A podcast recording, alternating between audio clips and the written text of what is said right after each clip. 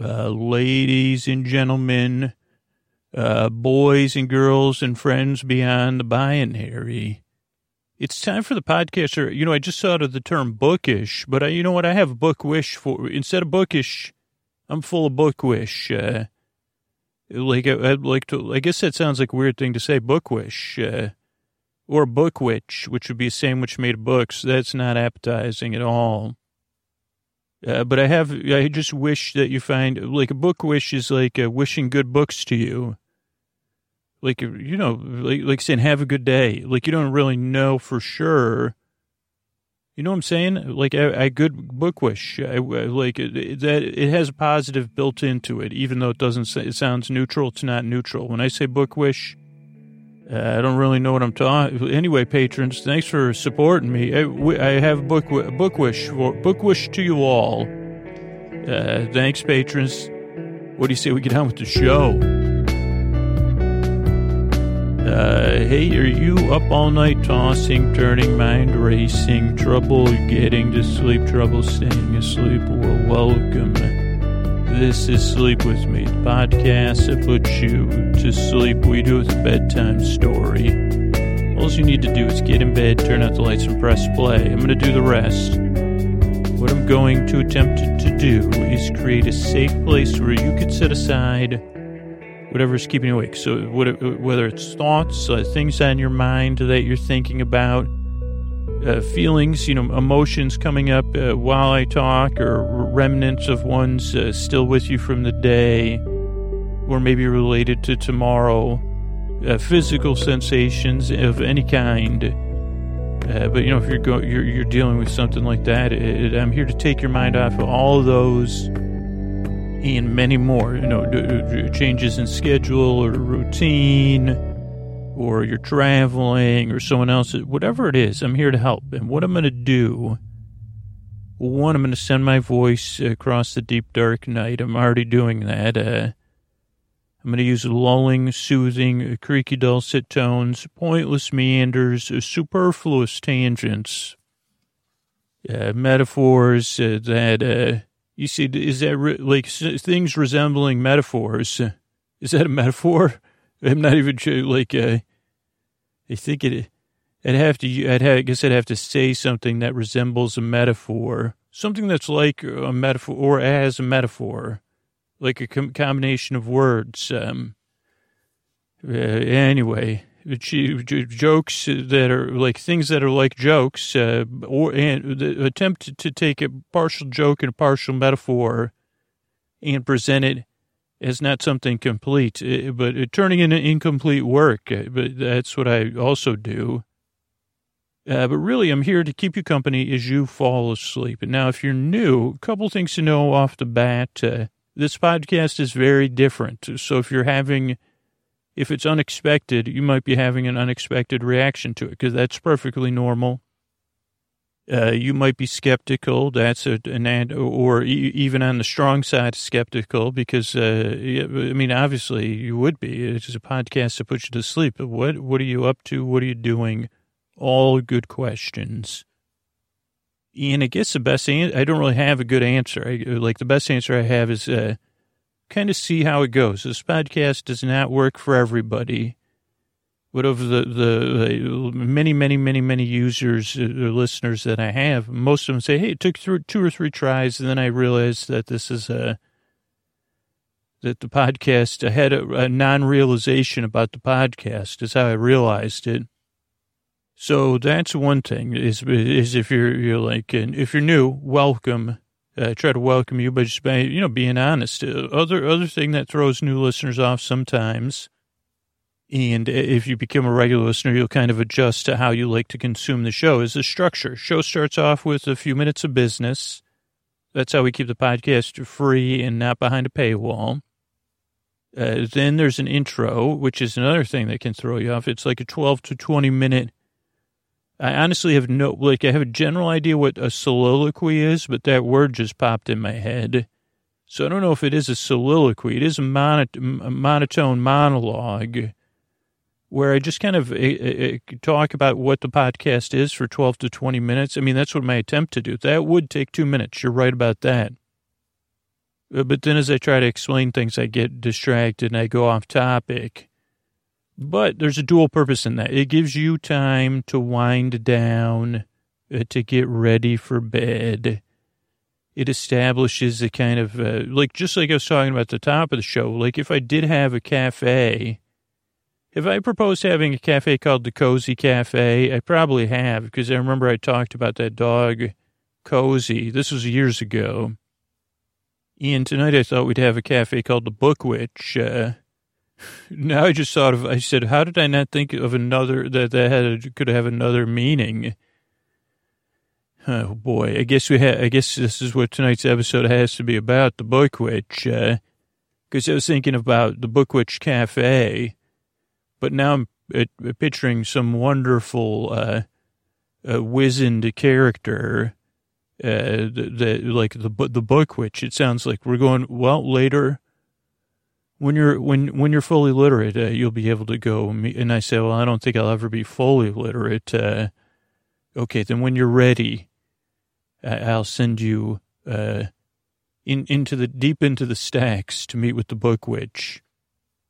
I'd say, okay, well, that sounds uh, really like uh, it's so it's the book witch. Uh, is it the book witch or no? It's the she she she, she they they the the the the the book witch. Yeah. Would you like a book witch while you wait and think about if you're ready to go see her? Sure, because I was actually trying. Well, originally I was trying to introduce a podcast to new listeners, and then I realized I wanted to start an imaginary cafe called the Book Witch Cafe, because I, I mentioned at the top of the show. Maybe I should just create a sandwich called the Book Witch. Uh, what would be in it? Uh, liter- literature. I, I don't know because I'm not that. Uh, alphabet soup. Is that alphabet soup between two pieces of bread? Uh, no, we call those tomes here. It's between two tomes, two cover. We call them covers. I, I just changed change that chalkboard. No, change it to from tomes to covers. Uh, uh, yeah, uh, is that alphabet soup? That well, I don't know if technically we could say that because another company may own that, but uh, we do put a a collection of. We also have a, a sweet, ver, a savory and a sweet version. Are those alphabets? I don't know. Uh, they're letters, uh, uh, cereal letters uh, with a sweet, sweet, sweet frosting. Yeah, between two covers, those are tarts that pop out of the toaster. And yeah, for our uh, lunch edition, we call it. Uh, we we seal it up in one of those sandwich sealers. You know, they use, you can get them at garage sales. Uh, that's maybe the only place you can. Because if you pay more than a dollar for it, you feel like, oh boy. But yeah, it's uh, it's it's two. Uh, yeah, uh, okay, yeah, it is two pieces of bread with alphabet soup in there. You're right. You got me. Uh, sorry, I got to get because the only reason I admitted it is because uh, I was got to get back to the new listeners. So the intro is a way to wind down, uh, to take your mind off stuff and ease you into bedtime, and that's why I guess it takes a little bit of getting used to if you're new. Uh, but then, as a regular listener, it'll be somewhat familiar. You say, okay. I'll start the podcast. Uh, you know, some listeners do it before they get in bed. Some get in bed. You'll see what works and say, I'm just listening to Scoots, try to get to a point, never get there. And then I guess make an episode about the book, which, uh, actually, but tonight's episode, I think I'll have to do that one day because tonight's episode's about books and all. I mean, that's why I was, had books on the brain.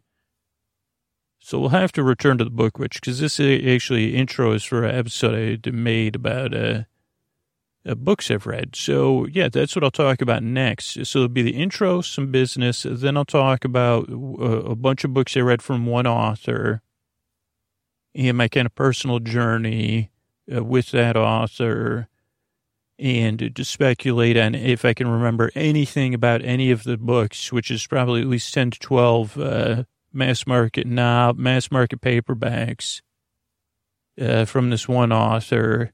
Maybe I'll read one of those books, uh, like, and have a part two at some point down the road.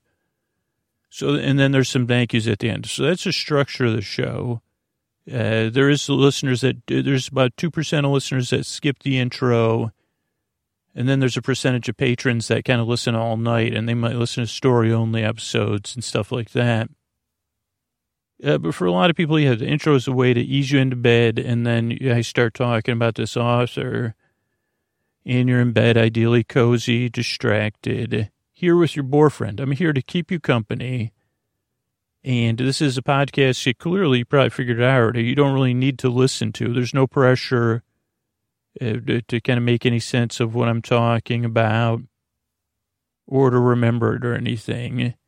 Uh, but there's also no pressure to fall asleep. I'm going to be here for about an hour uh, to keep you company as you drift off. So you don't have to worry. And if you can't sleep, if you're in a position where you're, you can't sleep or it's going to be a few hours, uh, for whatever reason, or you're waking up in the middle of the night, I'm going to be here till the very end to, keep you company. I take those of you asleep and awake, uh, you're all uh, really important to me. Uh, so that's the structure of the show. Those are the kind of rules around the show. See how it goes. Uh, you know, my goal is to take take the seriousness out of bedtime and bobble it and then drop it all, you know, and then try to pick it back up. You know, I mean, I'm a kind of person who builds, you know, businesses around. Uh, that's it. Well, I didn't really build a business, but I thought of one. You know, a cafe that serves. And here's the thing: this isn't a terrible idea. I mean, maybe it is putting um, alphabet soup uh, in in its raw form, which is never raw actually. In in just putting it in bread bed putting it, don't put alphabet soup in bed, please.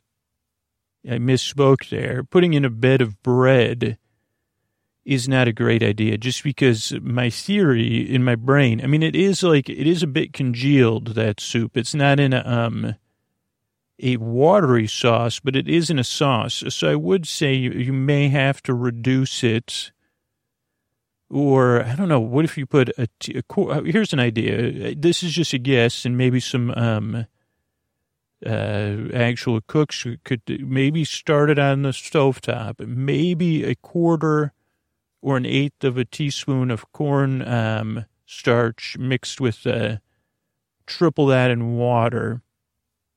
Uh, that might work. I'd say an eighth just to see if we don't throw the taste off. So one eighth teaspoon of maybe a quarter. Let's try it with a quarter though. A quarter teaspoon of water, three teaspoon, quarter teaspoons of cold water. Mix that in a bowl or jar, and then put it in your warm, your your warming alphabet soup.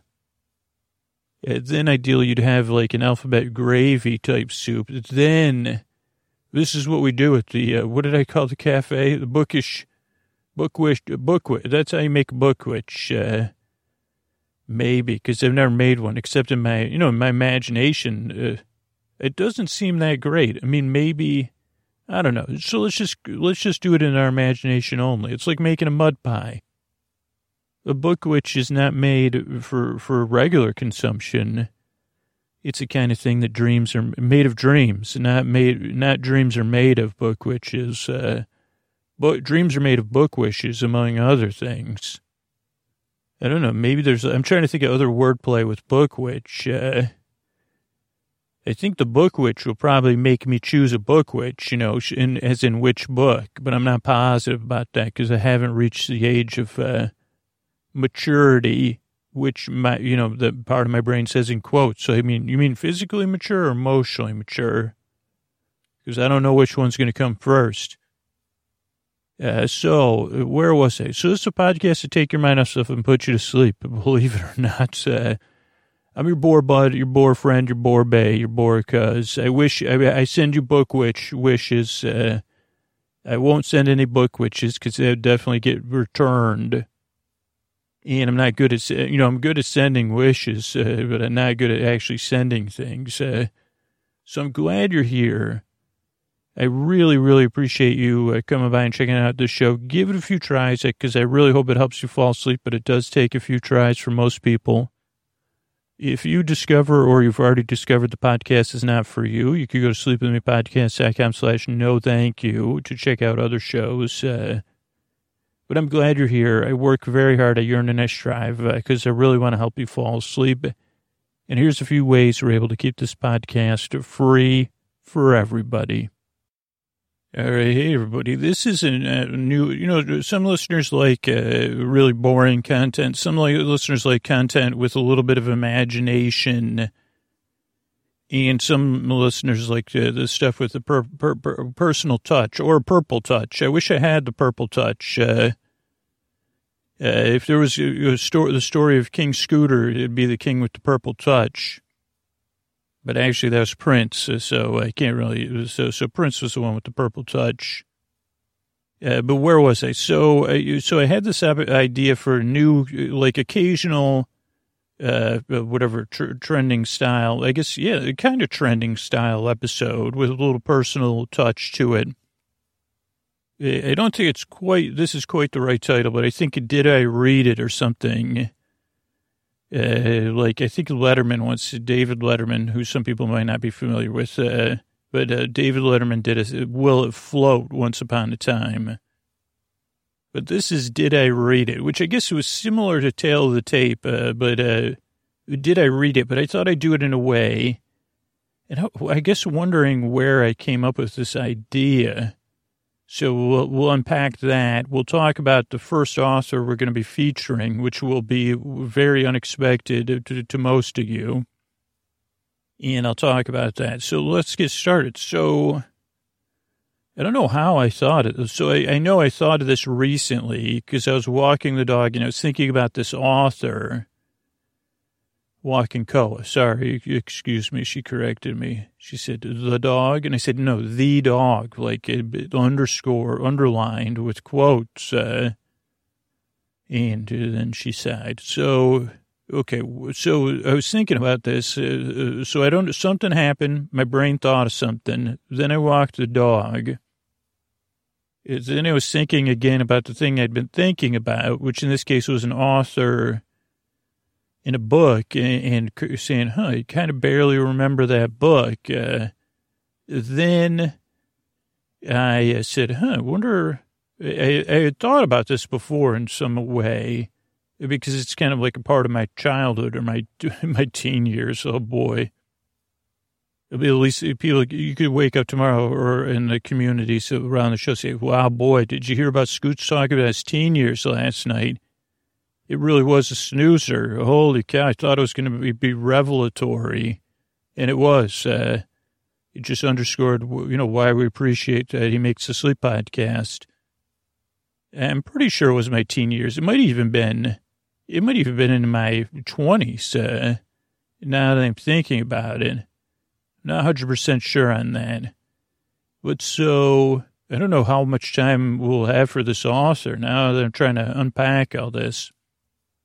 Uh, so I thought it'd be, a, and this may be a two-parter, uh, possibly, though I just started a book. So I wonder if this author is even in the li- like in the library for ebooks. You know, I mean, I know you could probably purchase it. Again, I'm not trying to throw any shade at either. I'm just, just trying to buy time just for my brain to remember what made me think of this author. I mean, the author is uh, has a few blockbuster movies, none that have come out in the last uh, I think the last movie probably came out four or five years ago. Maybe there's one more coming. I don't know. Really good movies, uh, or pretty good, depending on what you like. Uh, I don't know. Maybe this is the only thing I can think of, and this is really a, a stretch, and I'm not even positive. And here's a question: Who doesn't love John Krasinski? John Krasinski, right? Or is it Josh? Uh, I mean, I do, and. Uh, yeah, so I know on Amazon Prime, which I think is what I used to watch a couple shows for the podcast, there's been ads for his uh, uh, Tom Clancy show, Jack Ryan. And this isn't about Tom Clancy, though, so to, like, spoiler. Uh, and I said, okay, one day I'd like to watch that show. And I actually know somebody that's a big Clancy fan. So I said, why don't you, have you watched that? Here's a strange code at all that is that. So I was uh, visiting a family recently for a couple nights. Uh, in one night, I didn't realize my dad was a big uh, Jack Ryan fan, and season two had just started. Talk about uh, something somebody should be paying. Hey, Bezos, send me a check for this, all right? Uh, but so, so I watched a couple episodes. I did enjoy it, like a great cast, uh, as I said. Uh, and my my dad really likes it. So my mom slept through it, but I think she'll probably watch him again because he was talking to her even though she was asleep about about uh, everything. It was like watching it. I don't know if people watch TV very often with their parents, and I don't want to make generalizations. Uh, uh, but it was a bit like watching it with a, like a DVD, whatever the, the second. So there was the main audio, and then there was my dad's commentary which was more expository or uh, revelatory or uh, what is that RFQ request uh, request for RFI request for information from my mom who was sleeping, saying, "Okay, wait, is that?" And I said, "Like, and actually, it was an unspoiler because when it first started the episode, it might it was season two, episode two." And he tried to fill me in on everything. Yeah, which probably like uh, and then the person they thought was up to no good. Actually, I, I'm I'm pretty sure that person was not. Uh, so that actually added more tension for me in a good way. And then I said, "Well, this character's somewhat likable. I'm surprised uh, uh, that that." Uh, and then I said, "I'm confused at what that character's up to. If they're up to no good." If you're a fan of The Wire, you'll be happy with some of the casting. Uh, there's also a character that always remind like uh, an actor. Unfortunately, I don't remember the gentleman's name, but he always reminds me of like uh, one of my friend's dads. Uh, that when I first met them, I wasn't too sure about them because they like coach sports, and then I came around on them, but never hundred percent. Uh, that's like Jack Ryan's like uh, one of his bosses, uh, you say, well, I don't like you and trust you. And I kind of do like it, like, a, like a magnetism and uh, like at the same time, uh, uh, like saying, huh, like, uh, so, and he's got a great voice. So where was I? So that's, that has nothing to do with that. So uh, that may have been what triggered me. I'm trying, trying to think of like what else it could have been that triggered, it didn't trigger me. I mean, that guy, that dude does a little bit, uh, but uh, that has said, huh. Then I was walking the dog, and then I thought about this author. Maybe it was just when I had a list of ideas for the podcast. I don't know. Uh, but I thought of this author that I read almost every book of theirs. It could have been also that another author, I guess this was more it, uh, that I've read a lot of another author. In the last two years, I've read a lot of books by one author. And I think I read three uh, out of the last, uh, not not now. I've read read other books since then, but uh, at the time I thought of this idea, out of the last four books I read, three were by the same author.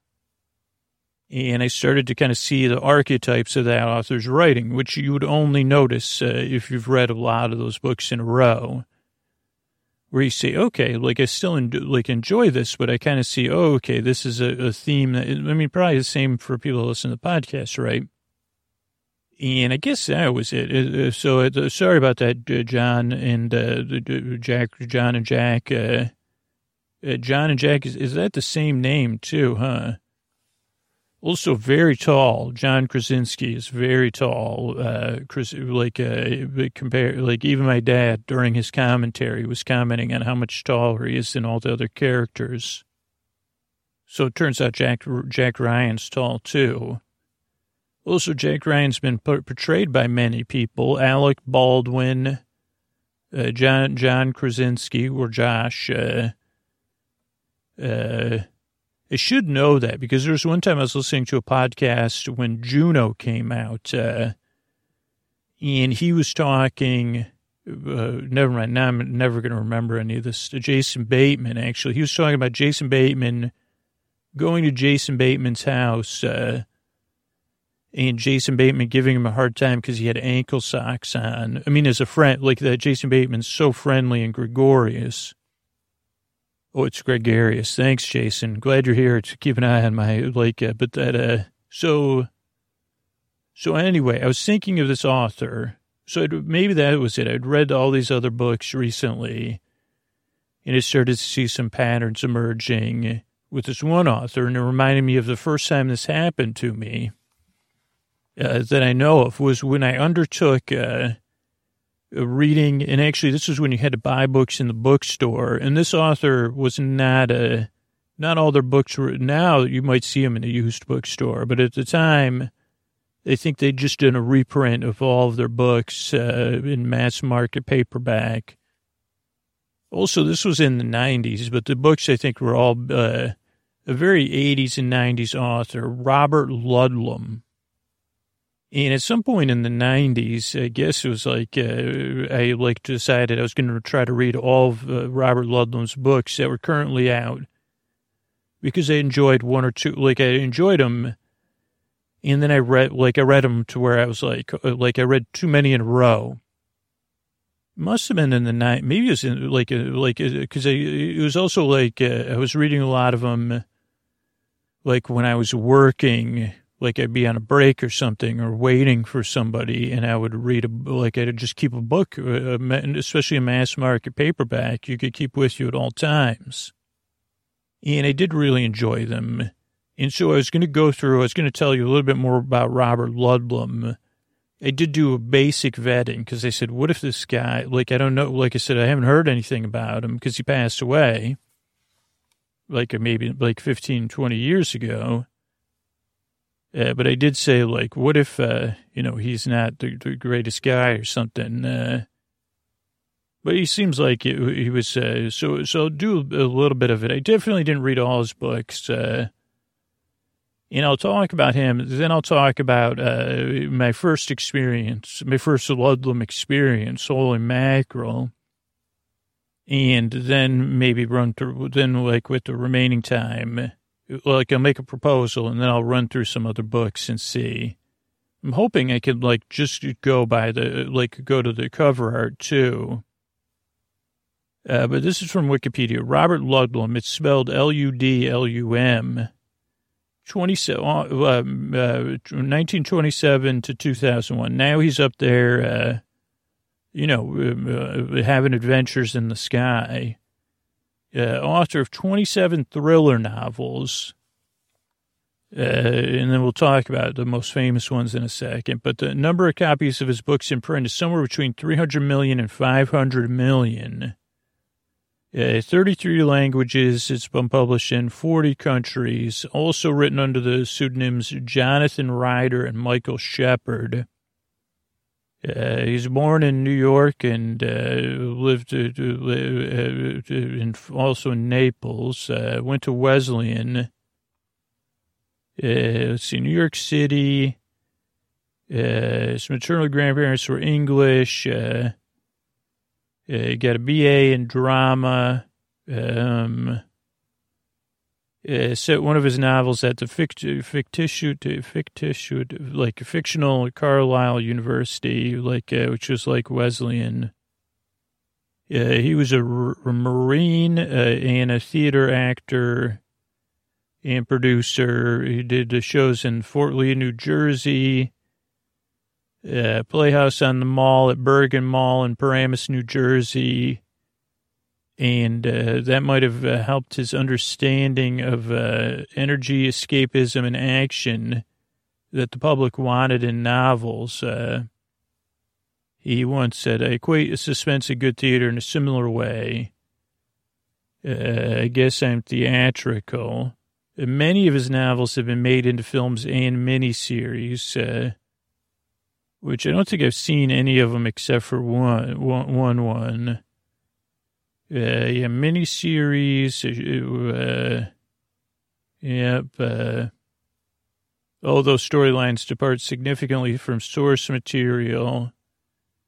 Uh, during the 70s, lived in Leonia, New Jersey, where he spent uh, hours a day writing. Uh, let's see. So let's see when he wrote his first book. So 1927. Let's see when his first book was published. Uh, 77. So again, a perfect example of the, falseness of you can't have a third act. Uh, uh, Now, writing analysis and criticism, this is according to Wikipedia, though, they're typically like heroic novels, uh, like, uh, what do you call that, with an Uber, whatever they call that, Uber type. Uh, and I think this is where, after reading a bunch in a row, I kind of uh, fell out of, uh, maybe, I, I, don't know, I don't remember, like, uh, I just had too much, like, uh, much like my relationship with, like, sweets and stuff, uh, where I say, did I tell you? I don't think like this. I'm recording this before the holidays, 2019, and I never thought I'd say this, but I don't think I can drink any eggnog this year. I had too much of it the last two years or three years. Uh, so much like, like uh, so. Anyway, again, like uh, going against this is very like Cold War and post post Cold War. And I think he was one of the people that was able to make that jump to like say, well, what can we, what fictional device, uh, can we use to replicate the power of the Cold War espionage uh, to create thrillers? Uh, like, what other kind of like uh, super baddies can we make? Uh, so basically, yeah, that's it. Um, oh, that's a filmography. Interesting. Oh, so that wasn't when his first book was published. That was uh, when uh, the first book was made into a movie. It was when he was fifty. So I don't know. We'll have to find his bibliography. It's supposed to be on three. Oh, yeah. So I got to click on it. That's why. Oh, but it was 1971. And I think, yeah, so he was still like uh, in his 40s. Uh, so, yeah, 27 plus to 71 is uh, 50 years would be 77. 40 years would be 67. So 44. Uh, yeah, and uh, looks like he put out a book uh, almost every year. Uh, a couple years there was a little bit more uh, time between them, and I think uh, uh, now he's kind of a brand, uh, which we, we we know. Well, I know because uh, I, I like as a librarian uh, when I was working in a library, there was a lot of requests, especially for his newer books uh, based on his characters under the Ludlum brand. It looks like, yeah, even, uh, he wrote a couple, co, co-wrote a couple books, and then, uh, in the two, 2000, the aughts, uh, and then, uh, uh, then became a brand with other people writing, uh, uh under his, his thing, which is pretty common now. And this is interesting because there's a lot. I didn't realize how extended his universe had become. So that's interesting. So, so I guess the, so the first Ludlum book I read was definitely probably something my dad had read and left lying around in the summer. Wow. So it had to be, it was, it was after 1990. Uh, so it wasn't the, like, uh, like some point after 1990 because it came out in 1990. Uh, and actually, I'm seeing a bunch of them that I read. I, I see another one my dad had probably in, uh, one I had it, he had in paperback and one he had in, uh, uh so I can see the first uh, three uh, to five books I read. Uh, but I'm almost positive the first book I read was, uh, well, now I'm confused, uh, cause they said, well, it could have been, uh, this other book, uh, but I'm pretty sure the first one I read was a book called The Bourne Ultimatum, which was a movie, a series of three films with uh, Matt Damon, right? And uh, but the book is not very, and it, it was the third book in the Jason Bourne series. But it was the first book I read, which you don't necessarily. That's the cool thing about these books. Uh, is, uh, I don't know. So I, I, definitely read this one first or second or third. But it's the first one I always remember because I very, like, I only remember the end of the book uh, for the most part. And so the character is similar to uh, Matt Damon's character, but this was set in the 90s. So it's a much different setting than the films. Uh, uh, but like an ultra uh, able hero uh, with nearly superhuman abilities, even though he's supposed to be human. And Jason Bourne had like a sworn enemy that I don't think is in the movies, uh, Carlos the Jackal.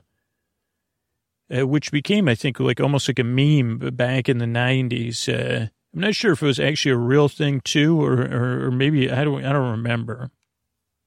Uh, but I remember in this third book, uh, what was cool was, uh, and I'll have to reread that one. Like, so, uh, like Jason Bourne was somebody that, like, you know, much like other heroes, even superheroes, was like, oh, we're gonna make you into like the. Uh, how do I explain this in a sleepy context?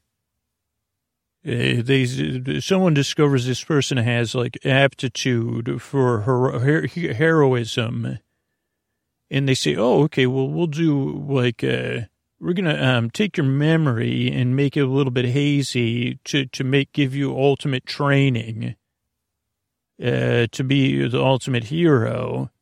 So there's usually like they don't have a lot of memories, or they're trying to like one part of their character arc is like trying to connect with. Uh, who they thought they were, or who they originally loved, or re- reviving their fragmented memories.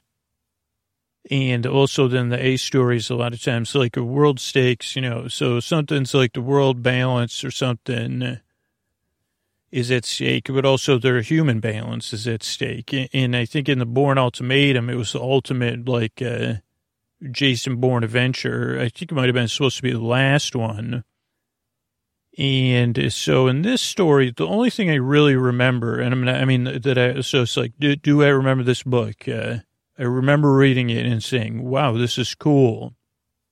And the coolest part was the set piece at the end. So I think in 1990, my, my, my history's horrible. Uh, but I'll assume that was like, uh, uh, during, as things were changing, the end of the Cold War or the slow wind down uh, after the Cold War. Uh, so the the uh, yeah, uh, so it's written with uh, with still some Cold War aesthetic, and it, the, the the so set piece at the end it was like I think it was like Carlos ja- the Jackal and the KGB were working together. And Jason, probably they had some per- personal stake for Jason Bourne, you know, to say, well, you just like let us take over the world or else we'll use this personal stake against you. Uh, but uh, he, he, he, ends at this KGB training facility, which was kind of like uh, unbelievably cool to me, and uh, like just imagining it. Because uh, it was like set up like it was huge, and it was like all these different towns. It might even had a fake theme park uh, where you could train I think to, to be like undercover. I don't know if this happens in the Americans. I'll have to watch. Uh, that's on my list of things to watch. Uh, but so, and the, that's basically the book.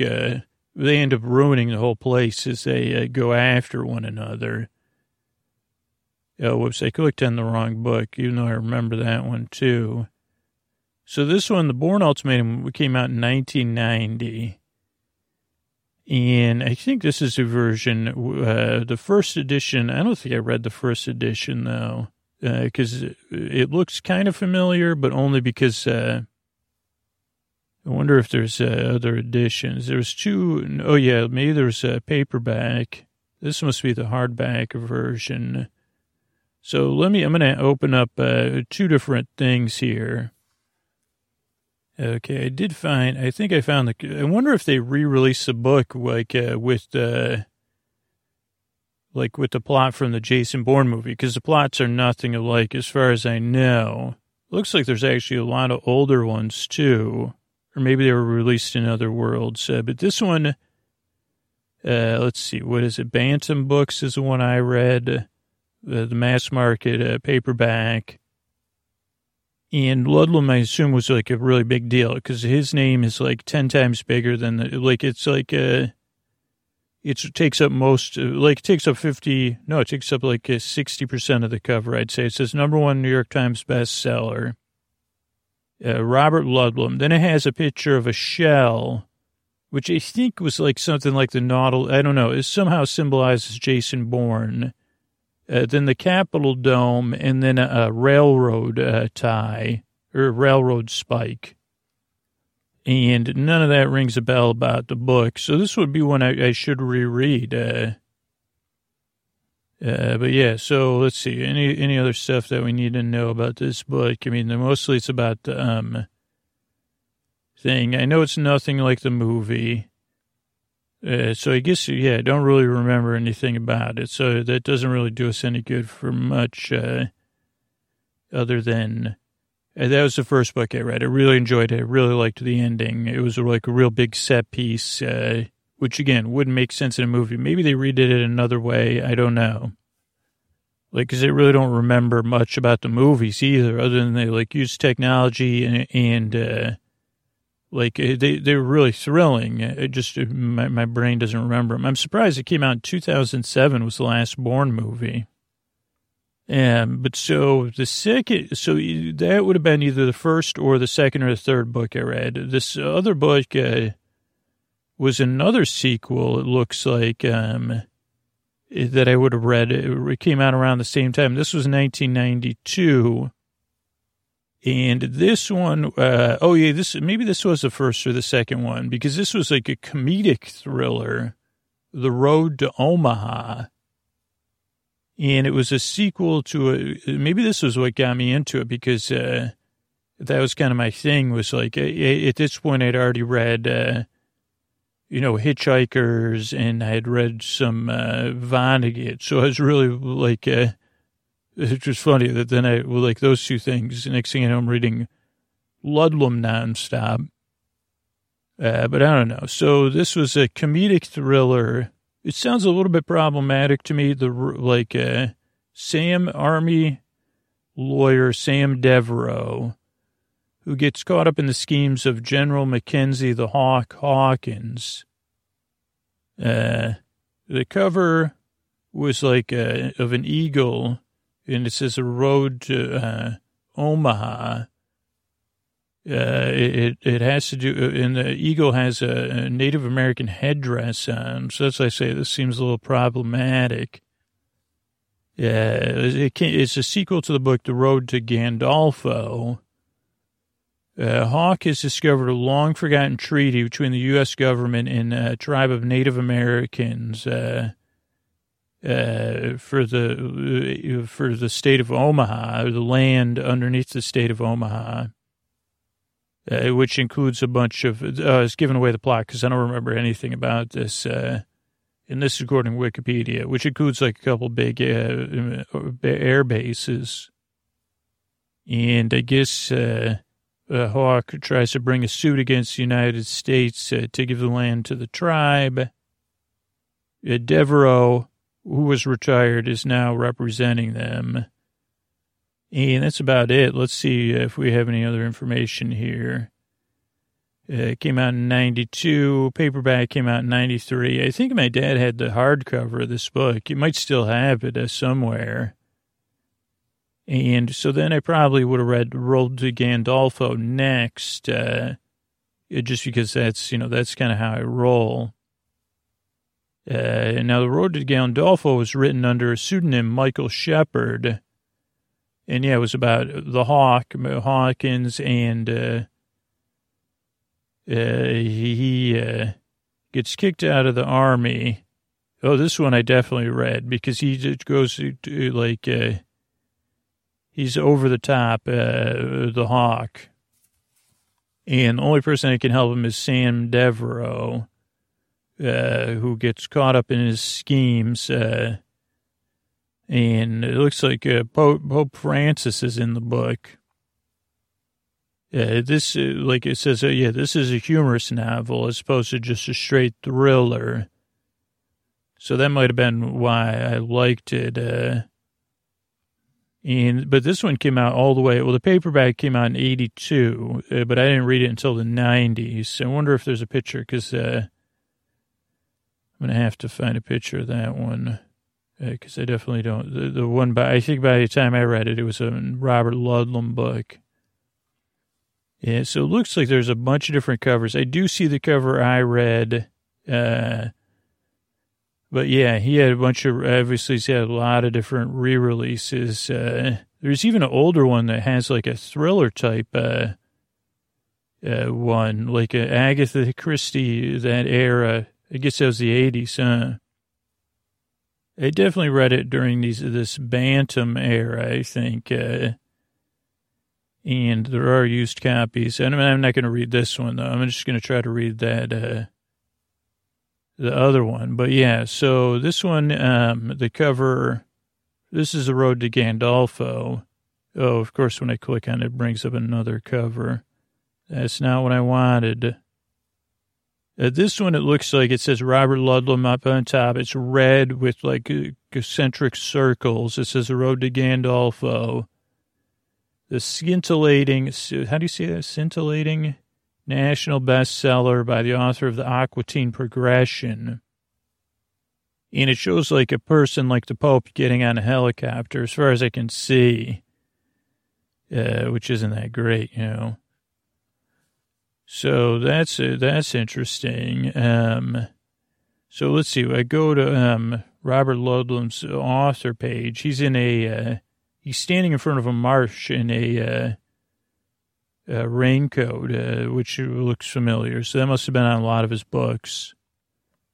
Yeah, and this doesn't really have any pictures. So let's jump back to uh, his page here. So that's the road to Gandolfo. Probably, but these sound like books I would have enjoyed, uh, particularly uh, with uh, like the, the the streak I'd been on. Because in high school, that's when I discovered Kurt Vonnegut and uh, Douglas Adams, which was strange. But those were what I was reading during the school year for pleasure. This was in the summer. These were like my summer reads.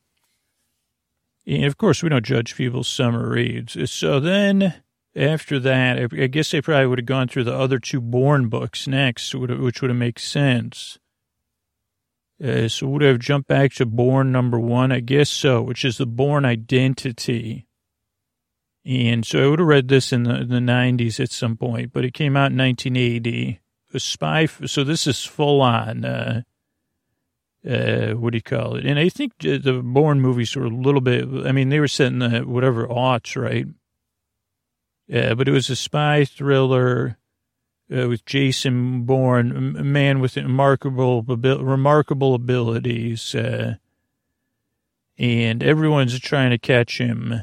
Got to catch him, just like Pokemon. You know, just like Pikachu feels. Got to catch them all, or Pokemon, whatever those. You know, Jason Bourne was the original Pokemon. He said, but it was all got to catch him instead of got to catch all got to catch him instead of got to catch them all. Uh, the, the Peter Cannon of Publishers Weekly said the Bourne Identity is one of the best spy, spy novels of all time, and uh, with uh, up there with the Lacar Lacara, his uh, spy who came in from the cold. It was a television movie of the same name with Richard Chamberlain and Jaclyn Smith. Uh, and then a 2002 uh, Matt Damon film. Uh, let's see. So a preface of an, oh, there is a real Carlos the Jackal, I guess. So I'm just trying to figure out too much without ruining the point, not reading the plot. I don't remember. I, I don't remember anything about the plot. Uh, uh, let's see. The name Bourne. Uh, I don't want to look that up because I don't want to. I mean, I'm not super worried about uh, spoiling it, but it's interesting. It was a 1988 television movie, uh, and a 2002 film uh, that was only loosely based on the central premise. And I'm trying to find the cover, and now we'll try to find the cover of the book because the one on Wikipedia is definitely not the one I read. So uh, definitely from being a librarian, remember the uh, two more modern versions of the book, or actually three. Uh, I definitely read it in this, uh, again, the Bantam era. I think that's the name of it, because uh, this is definitely the one I read. It was red. It says it's the same as the other Bourne books that I read. It has a big Robert Ludlum, the Bourne identity, then a shell with the railroad tie and some oh maybe a person i don't know if that's a person i mean isn't it always they're trying to find like uh, their child or the lost love uh, how come here's the thing that a mother might say or a grandma you know how come they're not trying to how come jason bourne's not trying to get home and find his mother and check on her you know she's been wondering where he is he hasn't called in 25 years and uh, or whatever, 40 years, and she'd like to know that he's doing good. Uh, the Bourne caller ID or something like call your mother already. Uh, what, what are you searching for your lover for when you could find your mom? And you know, you know, just check, just come in and check in already. Or you know, I know. Oh, I'm a dad. Okay, please. You know, what about his sister, or his best friend, or his dad? Oh, plays ball with his dad. Okay. Uh, but I think his mother would be the most, uh, you know, likely. So they just get the most, most like say, hey, already call your mother. Uh, then there was a Bourne Supremacy. The book came out in 96. Again, I don't think I read this till the um, 90s at some point. Yeah, let's see. So some of this, uh, I just saw Treadstone, which I know is one things from the movie. Uh, it's the second Jason Bourne novel, a sequel to Bourne Identity, precedes, of course, Bourne Ultimatum. Uh, gave its name to the second film. Uh, it was completely different plot, though, so that's good news for anybody that doesn't like spoilers. Uh, so I don't want to do any like spoiling here either. 597 pages in the first edition. Uh, starts in Maine. A lot of plot, a lot of plot on Wikipedia. That's all it is. Uh, let's look it up, though. Let's take a look at the cover. That's what I'm interested in. Are, are we right or are we right? Uh, here we go. So it's coming up here. You know, good old images. Uh, image search is good for this stuff.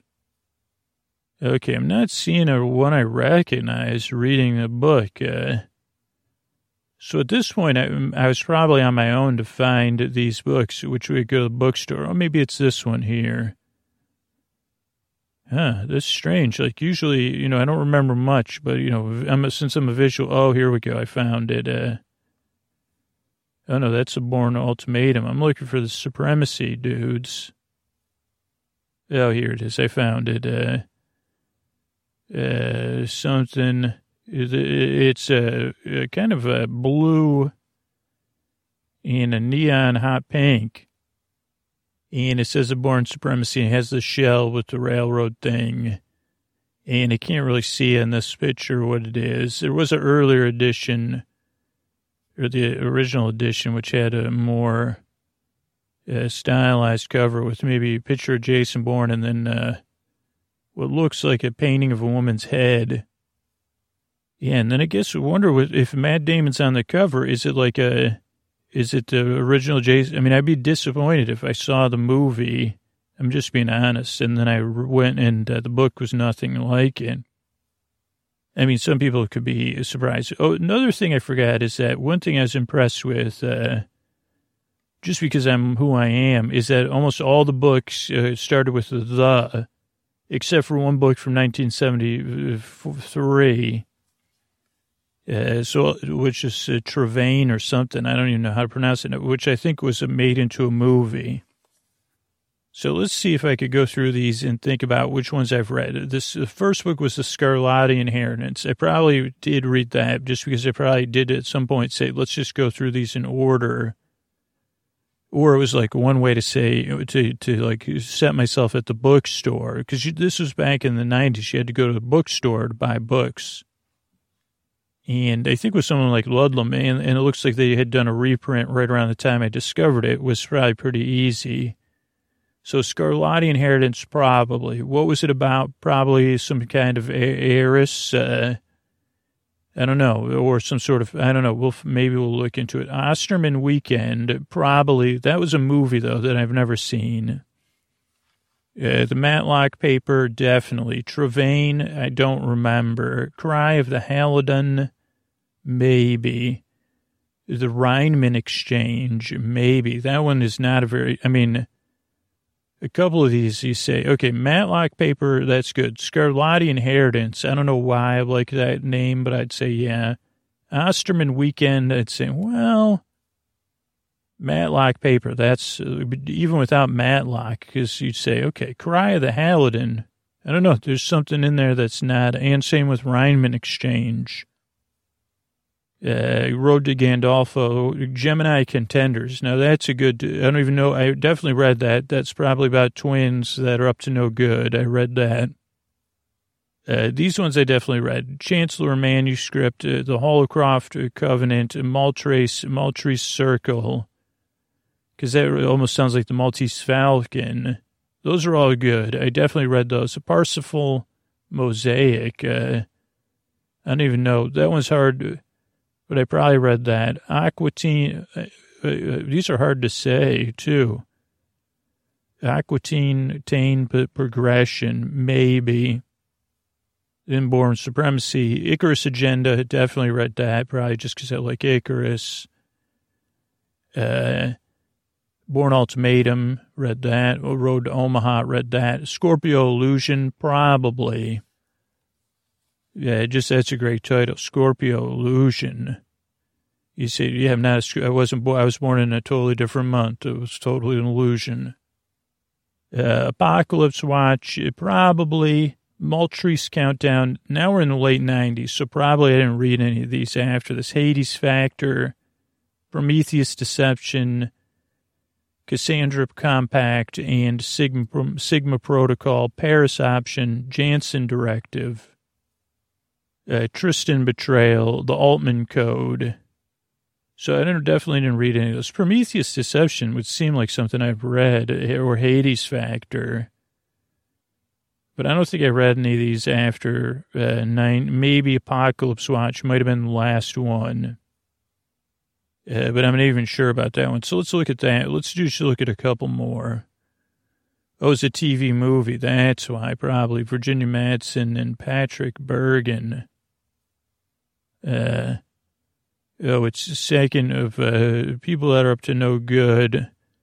Uh, Drew Latham. Uh, this was uh, I think maybe I did read these, or maybe I did see the movie, because uh, let's see the first book. The Holcroft Covenant was in 78. Uh, uh, oh boy, this is, yeah, this is, um, it seems like it's uh, pretty, like, uh, yeah, this one is, uh, actually, yeah, so this one's, um, just tough stuff he covers in this stuff. Holy cow.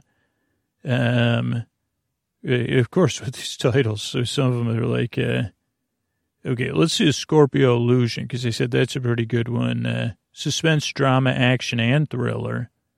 Tyrell Hawthorne, Naval Intelligence Officer, one of the best. Called out of retirement. So, yeah, this is, I guess, where you start to see where I'm like, okay, the, the, the, what is it like? They keep calling people out of retirement.